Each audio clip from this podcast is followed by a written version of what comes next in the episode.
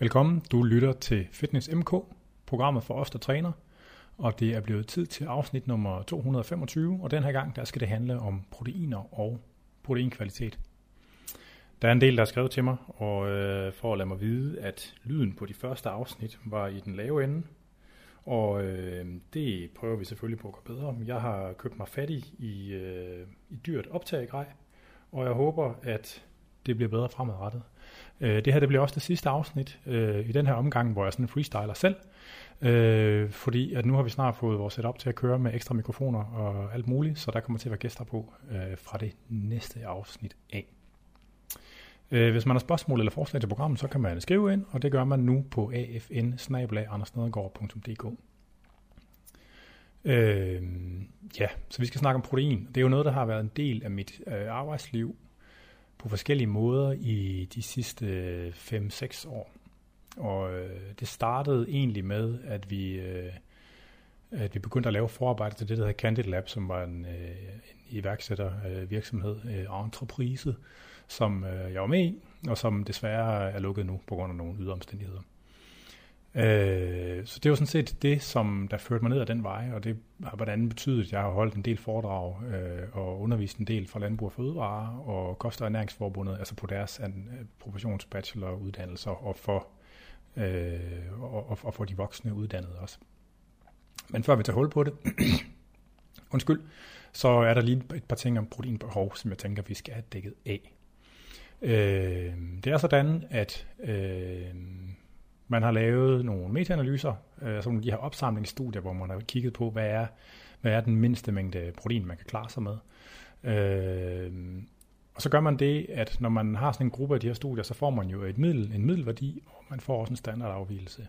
Så når man laver den her form for minimums, eller altså en anbefaling på minimumsindtag, så tager man middelværdien, og så lægger man to standardafvielser oveni. Så middelværdien for det øh, laveste øh, proteinbehov, der ligesom var, den var 0,65 gram per kilo kropsvægt per dag, tror jeg. Og når man så lagde to standardafvielser oveni, så blev det 0,83 gram per kilo kropsvægt per dag.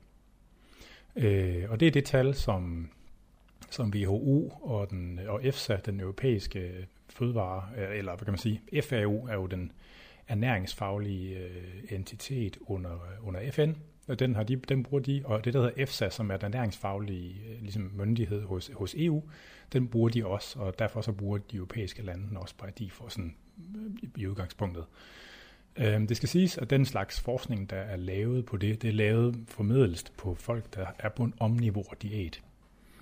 Øhm, og det vil sige, at det er folk, der har haft en kost med en gennemsnitlig høj proteinkvalitet. Vi kommer til at snakke om proteinkvalitet nu her. Og, der, der, og det her med folk, der spiser en kost med en lavere proteinkvalitet, kan, kan potentielt godt have brug for mere, og det kommer vi tilbage til senere. Men, men 0,8, øh, nogle de fjerner runder træet væk, øh, men 0,83 eller 0,8 gram per kilo kropsvægt per dag, det er det, man anbefaler som minimumsindtaget for, for voksne mennesker. Øh, I Danmark under, der har man så valgt, i stedet for at bruge den her anbefaling, øh, så har man så fundet på, at det skal være 10-20% af energien, man spiser per dag der skal stamme fra protein. Og når man regner efter, så, så ser man gerne, at, at hvis man får at, at, at, at øh, 10, hvis man får cirka 10%, det svarer cirka til, den, til de her 0,8 gram øh, per kilo kropsvægt per dag for de fleste. Øh, ja, i forbindelse med træning, styrketræning specielt, der er der forsket en del i, hvor meget protein der skal til at maksimere øh, træningsresultaterne. Og det er der også lavet meta-analyser på, og den sidste af dem, Øh, den fandt, at på tværs af de studier, der er lavet i det, der skal man have øh, 1,6 gram per kilo kropsvægt per dag for at maksimere træningsresultaterne øh, ved styrketræning. Øh, der er et arbejde dabei ved det, øh, som er at øh, undskyld. der er et arbejde der ved det, og det er, at øh, de 1,6, det er middelværdien, altså det er, den, det er den mængde protein, der maksimerer træningstilpasningerne i 50 procent af studierne. Og, i forbindelse med sportsernæring, øh, der, der, er det jo ofte, der er det jo ofte et optimeringsspørgsmål, og der er man måske interesseret i det, der maksimerer det i 95 eller 100 procent af tiden. Og, og den øvre ende af konfidensintervallet, som altså svarer til øh, hvad kan man sige, den, den 97,5 percentile var i det her tilfælde 2,2 gram per kilo kropsvægt per dag. Så det, så det er den mængde, man skal op på, hvis man helt vil helgardere. Men for de fleste, der vil 1,6, altså i, i, som gennemsnitsbetragtning, så vil de 1,6 gram per kilo kropsvægt per dag øh, være tilstrækkeligt. Det er sådan, at danskernes kostvaner, øh, de er monitoreret løbende i, og, bliver, og, bliver, og der bliver lavet sådan nogle rapporter på det, som hedder Danskernes kostvaner. Øh, og der kommer sådan en cirka hver ja, 5. 6. år. Øh, og der fremgår det, hvor meget vi spiser, og hvad for nogle ting. Herunder, hvor meget protein vi spiser. Og danskernes proteinindtag, det er ganske svagt stigende. Øh, det er op på 1,1 øh, gram øh, per kilo kropsvægt per dag. Øh, sådan en 13-15 procent af vores energi stammer fra protein. Og det, det har været svagt stigende på de her udgaver, der har lavet de her rapporter. Og, og meget af det skylder, skyldes jo nok den her offentlige diskurs, der er omkring protein, at det er godt at spise protein. Øh, hvis man spørger folk på gaden, som ikke har noget i øvrigt øh, sådan specielt kendskab til, øh, til, til ernæring, så vil mange jo umiddelbart mene, at et højt proteinindhold i en fødevare, det er ligesom bare implicit er en god ting eller en sund ting. Øh, og det, det er det nok ikke, men, men det er der i hvert fald en forståelse for, at det er sådan, det er. Øh, så man kan sige, at det er meget, meget få i Danmark, der er under det her 0,8 gram per kilo kropsvægt per dag. Øh, langt de fleste er over, og der er også nogen, der er langt over. Men det, det, det ligger også ligesom implicit i det, at det normale, det gennemsnitlige proteinindtag er også utilstrækkeligt til at sikre øh, optimal og til styrketræning. Så langt, så godt. Og der, der, der er altid nogen, når jeg holder foredrag om det her, så er der altid nogen, der spørger, jamen, hvor meget skal man så træne for, at, for at det tæller, for at det gør en forskel, om man spiser nok protein. Og, og det er jo sådan, at når, at når man laver styrketræning, så stiger proteinsyntesen ud af musklerne. Øh, både proteinnedbrydningen og proteinopbygningen stiger sideløbende. Og hvis der er nok protein tilgængeligt, øh, så, øh, så, så, så er proteinopbygningen større end proteinnedbrydningen. Øh, og den her proces, den var et par døgn, halvanden døgn eller sådan noget. Og det er i den periode, man kan bruge ekstra protein til noget. Så hvis man træner, lad os bare sige øh, tre gange om ugen, som der er sådan nogenlunde jævnt fordelt, så vil man have et øget, en øget proteinsyntese i nogle muskler, 6, 6 ud af ugens dage, og så kan man skulle lige så godt gøre det alle syv dage. Men hvis man er nede og træne en dag om ugen, eller to dage om ugen, så kunne man godt spekulere i, at de virkelig kun skulle være de to dage efter træning. Men fred være med det. Der er en myte omkring det her med proteinindtag, som jeg også gerne lige vil tage fat i. Det er det her med de 30 gram protein, øh, at man maksimalt kan optage 30 gram protein per måltid. Øh, myten, den kommer nok, jeg ved faktisk ikke helt præcis, hvor den kommer fra, men jeg har nogle, nogle forhåbentlig kvalificerede gæt på, hvor den stammer fra. I meget af den forskning, hvor man måler proteinsyntese i musklerne, øh, der har man gjort ved, at man har haft folk til at, man har haft typisk nogle unge mænd til at faste, øh, og så har man givet dem nogle forskellige doser af protein, og der kan man se, at den mængde protein, der skulle til at maksimere proteinsyntesen, det var sådan noget i størrelsesordenen 20, 25, 30 gram per måltid. Øh, og, og, og, og det er der vist i rigtig mange studier efterhånden, at det er sådan, det er. Øh, når man så kigger, når, og, og, og, og, der, og der sker sådan lidt sjov ting med den videnskabelige litteratur her, fordi når man så kigger på de studier, hvor man over lidt længere tid har haft folk på nogle forskellige måltidsfrekvenser, øh, så ser man, der er jo blandt andet sådan et ret kendt norsk studie, hvor man har haft øh, nogle folk, der, en, en ret stor gruppe forsøgspersoner til at lave styrketræning, enten med tre eller seks måltider om dagen, hvor man sørgede for, at de fik lige mange kalorier, og de fik lige meget protein, hvor man så faktisk så, at, øh, at de her folk, der kun fik det på tre måltider om dagen, faktisk tog mere muskel på, end dem, der fik det seks gange om dagen.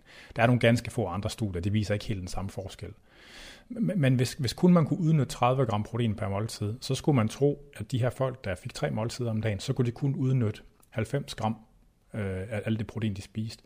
Og det ville jo faktisk være i den lave ende øh, i forhold til de her mellem 1,6 og 2,0 gram protein per kilo kropsvægt per dag, som den øvrige litteratur siger, at, man, at, at det der skal til for at maksimere proteinsyntesen. Så der er altså en eller anden form for afkobling mellem den forskning, der kigger på proteinsyntese, altså den akutte ændring i muskelopbygningen, eller proteinopbygningen i musklerne, og så den type af studier, hvor man har kigget på forskellige måltidsfrekvenser, og set, hvor meget muskel det er blevet til over det længere tidsperspektiv. Fordi hvis man skulle kigge på proteinsynteseforskning alene, så skulle man tro, at, øh, det, at det optimale det vil være at spise 30 gram protein hver 3-4 time hele døgnet. Og, og det ser man simpelthen ikke i de studier, hvor man manipulerer måltidsfrekvens. Der ser det faktisk næsten ud til at være lige meget, hvordan måltidsfrekvensen er.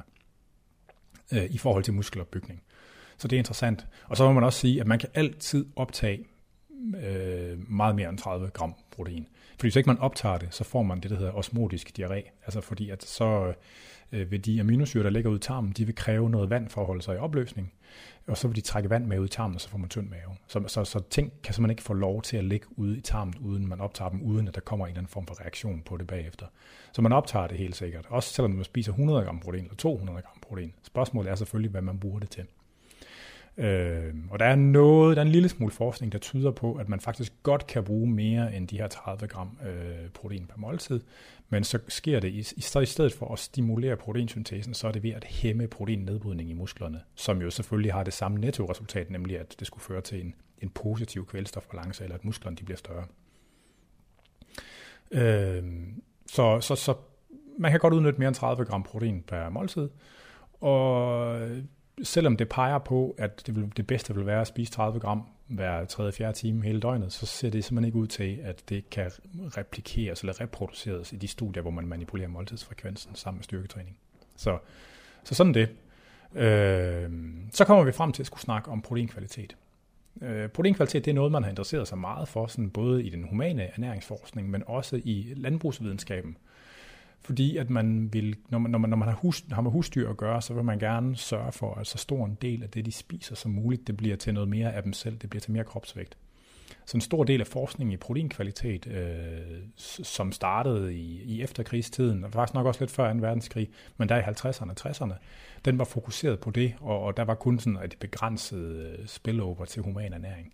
Og i den periode, der har man haft nogle forskellige værktøjer til at, til at måle proteinkvalitet, og øh, hvis du har fulgt, hvis du sådan har kigget efter noget med proteinkvalitet nogensinde, så har du sikkert hørt om flere af dem. Og de mest almindelige, der har været brugt dengang, det er det, der hedder Net Protein Utilization, forkortet til NPU, eller Biological Efficiency Ratio, BER, eller BV, som står for øh, Biological Value. Og det, som de her metoder har til fælles, det er, at man har øh, den måde, man måler det på, det er ved, at man har nogle forsøgsdyr, som kun får en, øh, over, en, over en periode kun får et, en enkelt fødevare med, med et enkelt, altså en enkelt proteinsammensætning i. Så måler man simpelthen, hvor meget protein bliver siddende i deres krop i forhold til, hvor meget de udskiller i form af urin og faces. Øh, og, og det kan man selvfølgelig ikke rigtig tillade sig at gøre med mennesker øh, af flere etiske årsager. Øh, så de data de findes for svin og rotter primært, øh, og så har man så ekstrapoleret det over på mennesker øh, med de fordele og ulemper, der ligesom gemmer sig i det. I 90'erne, der øh, anbefalede FAO, altså det her Food and Agriculture Organization, som er FN's fødevarefaglige organ, at man gik over til at bruge noget, der hedder PDCAAS, som står for Protein Digestibility Corrected Amino Acid Score. Og, øh, og det, der var anderledes med den, det er, at man øh, i lidt højere grad begynder at betragte de øh, essentielle aminosyre som selvstændige næringsmidler. Øh, så når man, scorer, når man regner den her PDCAS-score ud, øh, så skal man bruge en aminosyreprofil af fødevaren, og man skal kende det, der kaldes gross fecal protein digestibility. Så det man gør helt praktisk, det er, at man tager først fødevaren, og så regner man, øh, så skal man have aminosyreprofilen for alle de forskellige aminosyre. Så regner man øh, aminosyreindholdet om til milligram aminosyre per gram protein, øh, og så fordøjelighedskorrigerer man det. Og fordøjelighed, det er virkelig det samme som optagelighed. Så hvis noget det har en fordøjelighed på 90%, så betyder det, at man optager 90% af det. I PDCAAS, der bruger man det, der hedder fekal fordøjelighed. Så det, man har gjort, det er, at øh, altså den måde, man udregner eller angiver øh, fekal fordøjelighed på, det er, at man, kigger, man giver folk en proteinkilde, så ser man, hvor meget af, af, af proteinet, der slipper ud i afføringen simpelthen. Øh, det er det, der kaldes afasesteolort, ikke? Så, så, så det er sådan, det er. Og, og det vil så være et procenttal, der ligger et eller andet sted mellem hvad ved jeg, 30 og 90 procent eller sådan noget. Øh, når man har fordøjelighedskorrigeret øh, de her mængder af aminosyre, så dividerer man det med en scoring pattern, som er et forsøg på at sige, øh, der skal være i det, i det ideelle protein, der skal være så mange milligram aminosyre, eller milligram af den her aminosyre per gram protein, øh, i forhold til øh, i forhold til scoring patternen. Og, og, og hver af de her essentielle aminosyre, fordi man gør det, ja, nu kommer lidt foran mig selv, man, man gør det for de essentielle aminosyre, dem som vi ikke kan lave selv. Øh, fordi de andre, dem, kan vi, ja, dem vi kan lave selv, de bliver aldrig ligesom et problem i forhold til at, øh, til at lave til, til kroppens egen produktion af proteiner. Øhm, så for hver af de essentielle aminosyre, der får man den her ratio mellem, hvor mange milligram aminosyre per gram protein der er, i forhold til øh, den her scoring pattern. Og den af aminosyrene, der giver den laveste af de her scoring patterns, kommer så til at definere scoren. Så det kan være, at scoren den måske er 70, og i virkeligheden så er det et procenttal, men det er ikke altid, det bliver angivet på den måde. Og man gør ofte det, at man efter selve scoren, der skriver man, hvad for en aminosyre det er, der, altså der er den begrænsende, hvad for en er det, der har den laveste ratio i forhold til den scoring pattern. Så er det også sådan med PDCAS, at hvis scoren den er over 100, så runder man den ned. Øh, og jeg ved faktisk ikke helt, hvorfor man besluttede det. Men det er sådan, at, at, at proteiner med, med en... Man, man taler om højkvalitetsproteiner mange steder i den ernæringsfaglige litteratur, men der er faktisk aldrig nogen, der har defineret, hvor høj den her score skal være, for at noget det er et højkvalitetsprotein. Den type af, altså sådan, men rent pragmatisk, så kan man sige, at den type af fødevarer, så, som øh, ryger i øh, kassen med højkvalitetsproteiner, de har generelt set en, en PDCRS-score der over, over 90. Øhm, og, og det der som ligesom det der, det der er fordelen ved det der PDCAS-værktøj, øh, altså man, man vurderede samlet set, at det, at det var et værktøj, der var bedre til at vurdere proteinkvaliteten i human ernæring. Men udover det, så giver den jo også nogle oplysninger om, hvad for nogle aminosyre, der er den begrænsende. Fordi det er jo sådan, at når kroppen skal bygge et protein, så er proteinet, proteinets identitet er ligesom defineret ved, at der er en rækkefølge af aminosyre, som der skal sættes sammen i sådan en kæde. Og hvis man lige pludselig mangler en, en aminosyre, så skrotter man hele proteinet. Og, og, og man antager, at, at vi kommer ikke til at mangle de ikke-essentielle aminosyre, fordi dem kan vi ligesom, kan leveren selv bygge løbende. Øh, men hvis man mangler en essentiel aminosyre, så er den gal. Øh, og, og, og på grund af det forhold, så har man ligesom vurderet, at det her PDCS-værktøj, det var, det var bedre til at beskrive proteinkvaliteten i human ernæring. Den har også rent praktisk den fordel, at det gør det, at hvis man skal til at tale om det her med, øh, med, med, med proteinkombination, så giver det faktisk nogle lidt bedre bud på, hvordan man griber det an. Der kan man sige, der er de der NPU og BER og BV-tal, de er jo meget flade og siger ikke noget om noget som helst. PDCS har så været igennem nogle revisioner løbende. Og den sidste revision her i 2013, der anbefalede man, at man omdøbte det til DIAS, som står for Digestible Indispensable Amino Acid Score. Øh, og der skete nogle, nogle ting, blandt andet noget, noget af det, der har ændret sig igennem de her revisioner, det er, at den scoring pattern, man bruger, den ændrer sig. Så, så, så sammensætningen af essentielle aminosyre i det ideelle protein øh, har ændret sig. Øh, det har den. Og man har også gjort det, at det her med at runde ned til 100, det har man skrottet. Og det har jo gjort, at nogle af de, øh, nogle af de fødevarer, som før lå over, som mælk og altså specielt mælkeprodukter, nogle typer af kødprodukter, at de lige pludselig ligesom ser bedre ud nu, end de gjorde før. Øh, så, er der, så er der det forhold også, at man i stedet for at bruge den fækale fordøjelighed, så bruger man nu det, der hedder ileal fordøjelighed. For det er jo sådan, at næsten alt det protein, som vi mennesker optager fra, øh, fra kosten, det sker i tyndtarmen. Så, så den mængde af aminosyre, der forsvinder fra øh, tarmindholdet fra det øjeblik, at maden går fra tyndtarmen øh, og så øh, ned igennem tyktarmen, at den mængde aminosyre, der forsvinder, det er jo ikke fordi, vi optager det, det er fordi nogle af aminosyrene i tarmen, øh, eller nogle af bakterierne i, i tyktarmen, så man spiser dem. Så derfor man, har man vurderet, at den ideale fordøjelighed, det var en bedre, et bedre udtryk for den ægte øh, den ægte fordøjelighed af aminosyrene. Og det, og det er også rigtigt nok. Problemet er bare, at, det, at, at, at den her form for fordøjelighed den er meget svær at måle. Så formelt set, det man skal gøre, det er, at man skal finde nogle mennesker, som har en ileostomi, altså som, som øh, ja, skider i en pose, og den der pose, den skal sidde for enden af tyndtarmen. Øh, eller også skal man have nogle forsøgsdyr, der har det samme. Øh, men ideelt set mennesker. Og det har den konsekvens, at der findes simpelthen ikke de her ideal fordøjelighedsdata for lige så mange fødevarer, som der findes PDCRS. Og nu, og noget, der sådan er dybt ironisk, så på trods af, at FAO anbefaler, at man bruger det her værktøj til at angive proteinkvalitet, øh, så findes der faktisk ikke øh, hvad kan man sige, hvis, hvis man nu sidder, hvis man sidder og laver kostplanlægning i, øh, i Vita-kost eller sådan et eller andet, øh, og, og man har lavet en, sin, sin dagskost, så er der rimelig stor sandsynlighed for, at der er en del af de fødevarer, som indgår i sin dagskost, at der simpelthen ikke findes DIAS eller PDCS-score. Øh, og det er jo ekstremt utilfredsstillende, fordi det føles jo ikke særlig rart, at man skulle bruge sådan et DIAS-værktøj for nogle af fødevarene, og PDSS for nogle andre, og nogle andre manglede helt. Så hvis man, jeg har haft flere praktikanter ansat i min, i min, øh, øh i min Øh, virksomhed, hvor jeg har haft dem til at sidde og lave litteratursøgninger for at se, om vi kunne, se, om vi kunne samle så, altså, så mange som muligt af de her proteinkvalitetsdata, fordi der findes faktisk ikke noget sted, de er samlet. Øh, den engelsksprogede Wikipedia-artikel om, øh, om protein quality, det er faktisk det sted, man er, der, der er den største samling af proteinkvalitetsdata, hvilket er sådan helt bizarro. Øh, Øh, så jeg kommer til at offentliggøre en, en noget længere liste af de her data øh, om en, inden for en overskuelig fremtid på min, øh, på min egen hjemmeside.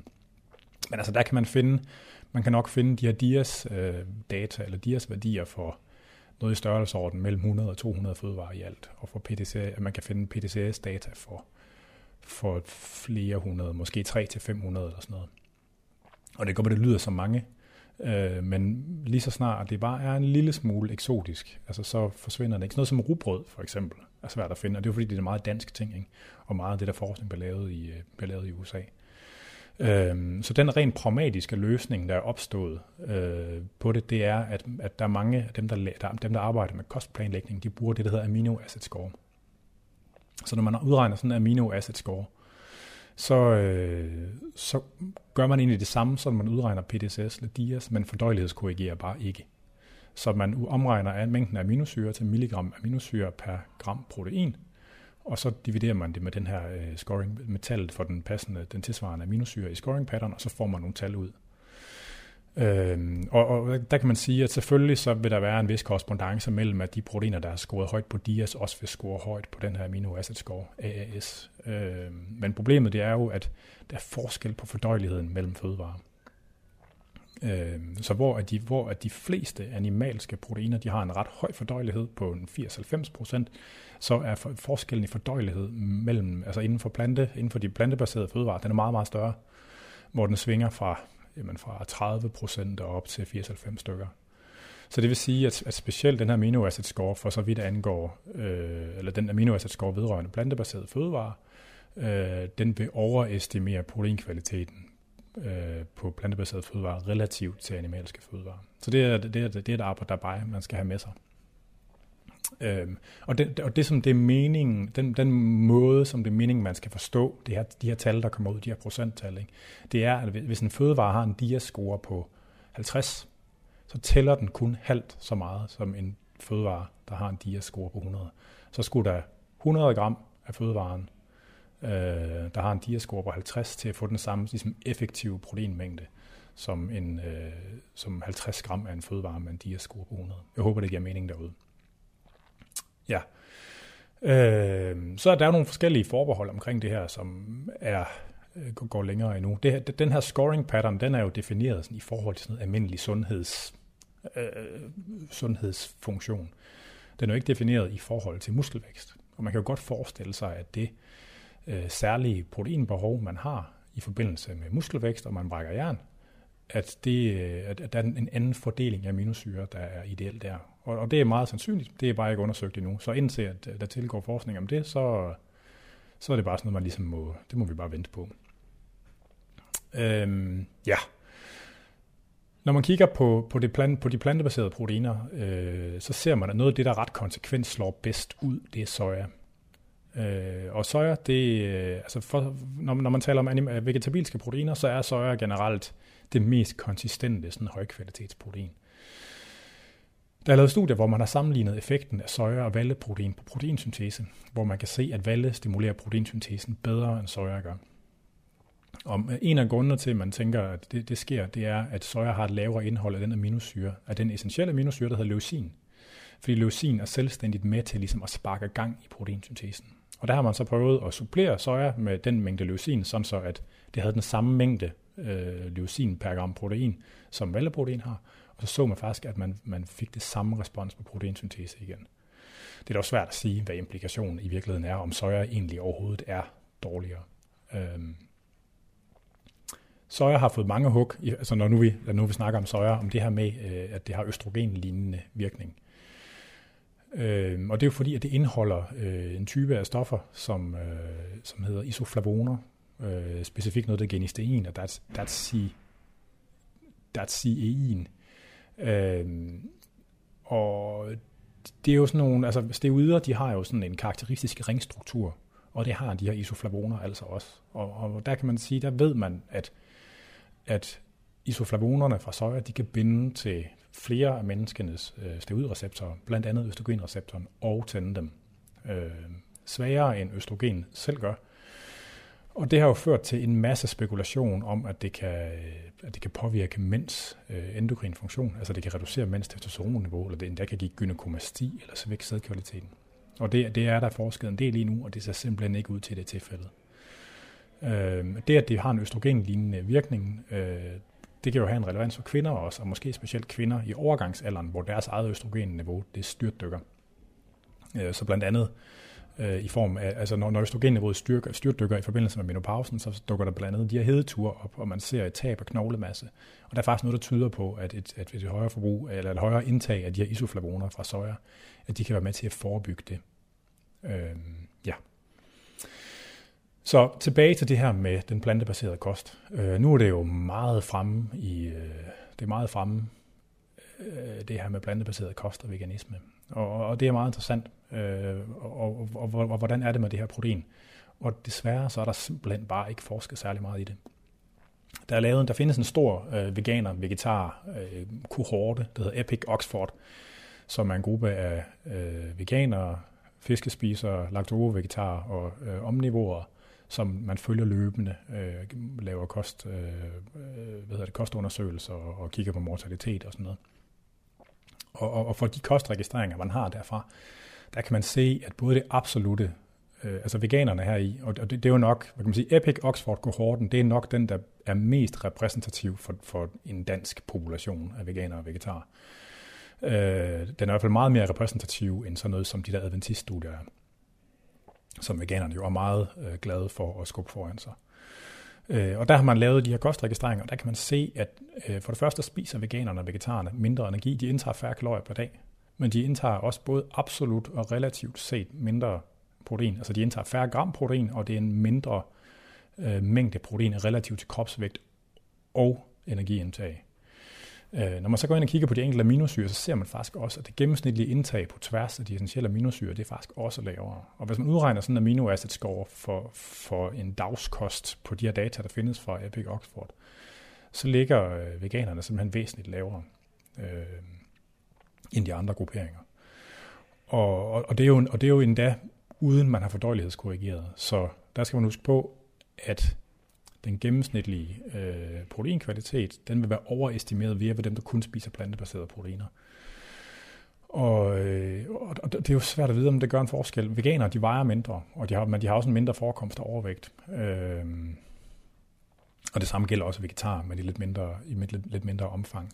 Så det er ekstremt øh, svært at vide, om det for alvor betyder noget. Men ud fra sådan en, ind, indtil der foreligger noget, noget konkret forskning på det, øh, så, så er der faktisk en ret god grund til at tænke over, om man som veganer eller vegetar skal forsøge at imødegå øh, de her proteinmæssige kvaliteter i kosten på en eller anden måde. Ikke? Fordi de, den, den veganske kost har gennemsnitligt set et lavere indhold af essentielle aminosyre, samtidig med gennemsnitligt set en noget lavere fordøjelighed. Og det kan man i princippet imødegå på to måder. Så den ene det er jo ved at sørge for bare at spise mere protein, og den anden måde det er at sørge for at sammensætte sin kost, så man har en, en, en, øh, en højere proteinkvalitet. Og, øh, og, og hvad kan man sige, hvis man spiser øh, hvis man spiser nogenlunde pænt vegansk, så, så er der ikke så meget mere at komme efter på det her med proteinkombination. Men, men jeg vil, altså når jeg har lavet vejledning til folk, øh, så anbefaler jeg faktisk, at man går efter at spise cirka 20% mere protein, hvis man er veganer. Måske endda 30 faktisk, for at imødegå det her.